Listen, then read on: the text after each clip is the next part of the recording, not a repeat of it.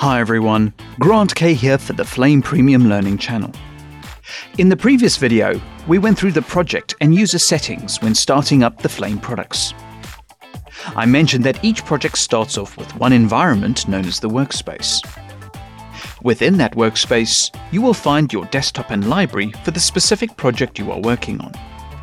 But the question that comes up often is why do we need the extra levels of project management within the same project? Well, if you're someone who is working on a project using one flame, you can almost ignore the concept of the workspace, as it won't make much of a difference to you. However, when you progress into the world of collaborative workflows between Flame products, one option available is to have all systems access a single project on a main Flame workstation. Now, each system that accesses that project will require its own workspace. As an example, you have a Flame, Lustre, Flare, and Flame Assist working on the same project. Each system will have its own workspace associated to the project. This allows all the systems to work simultaneously on a single project, as well as focus on their portion of the workflow. So while Flame Assist could be conforming and versioning, Flame could be investing in finishing tasks, and Flare is being used as the creative assistant to Flame. It is also possible to share the work between workspaces using the shared libraries. This is something I'll cover in a later video.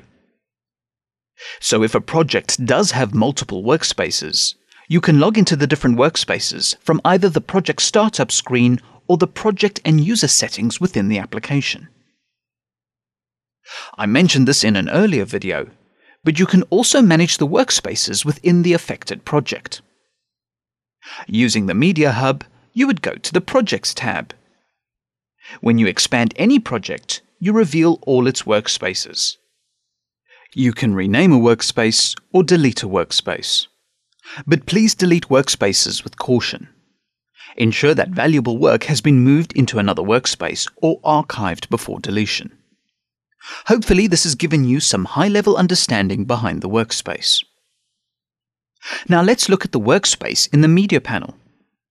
At the top of the media panel, you can identify the workspace by its name. You can also click on the workspace and rename it for organizational purposes. Looking into the structure of the workspace, you have three main sections the desktop, the libraries, and the shared libraries. To ensure that you can distinguish each section in the workspace, color coding can be applied to each section. Using the contextual menu, you have a variety of colors you can assign to define the look of each component. Now let's start off discussing the desktop. For artists using very old versions of Flame Premium and Smoke Advanced, the term desktop would normally refer to a view. For Flame artists, this would have been known as the Reels view. In Flame Premium 2016, when talking about the active desktop, you are referring to the entire creative environment that is currently your work in progress. So the desktop environment is an entity or container that contains batch groups, iterations, Reels groups, source clips, and sequence clips. Everything that is the essence of your production. Now, the desktop and its various workflows have been under development for the past few versions of the software. For Flame Premium 2016, the desktop now offers a timeline centric workflow and a batch centric workflow that are complementary and interchangeable. Each workflow has different advantages in terms of how you work, but ultimately, the workflows bring batch, timeline, and reels together. This should become very clear as you go through each workflow. The benefit of working within the desktop is that as you continue to build your project, the desktop will grow and expand to accommodate the work.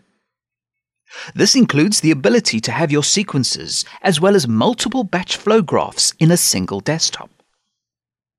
Whether you choose to keep all your batches in one desktop or one batch per desktop, please remember that the desktop is a complete environment with all your current work.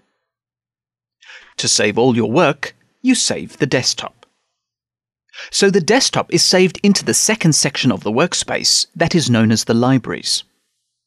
The libraries is where you save all your work when you are not using it in the current desktop. You can save as many desktops into the libraries as you want, and these are complete saves of your work. But the libraries can also store other elements that you might not need in the current desktop. For instance, you could store extra media for a project, previous versions, offline continuity checks, graphic elements, and the list goes on. Ultimately, the libraries are all about storing your work and media management. There will be detailed videos covering the libraries later in the series. Now, in terms of the workspace structure, certain functionality has been implemented in the media panel to help you comfortably work between the desktop and libraries. The idea is that you know exactly where you are and you can confidently manage the relationship between the desktop and the libraries. Looking at the very top of the media panel, you will find a few tabs. You can switch between them in the interface. The first tab is All. This view of the media panel shows you the entire workspace structure, including the project name. This is a fully functioning view. However, with a massive structure, this view could easily cause confusion if you want to focus solely on work in progress or media management. So the next few tabs work as visual filters to focus specifically on certain sections in the workspace.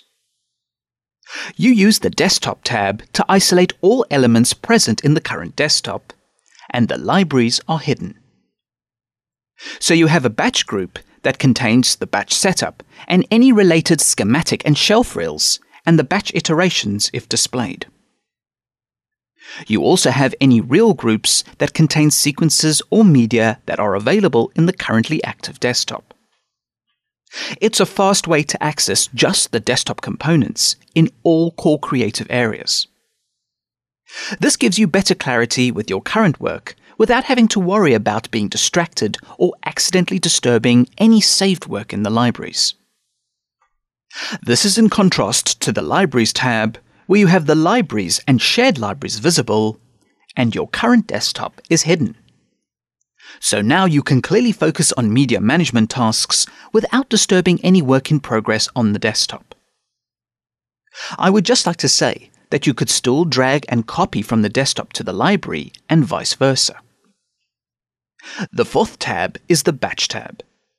This view only shows the contents of the currently active batch group.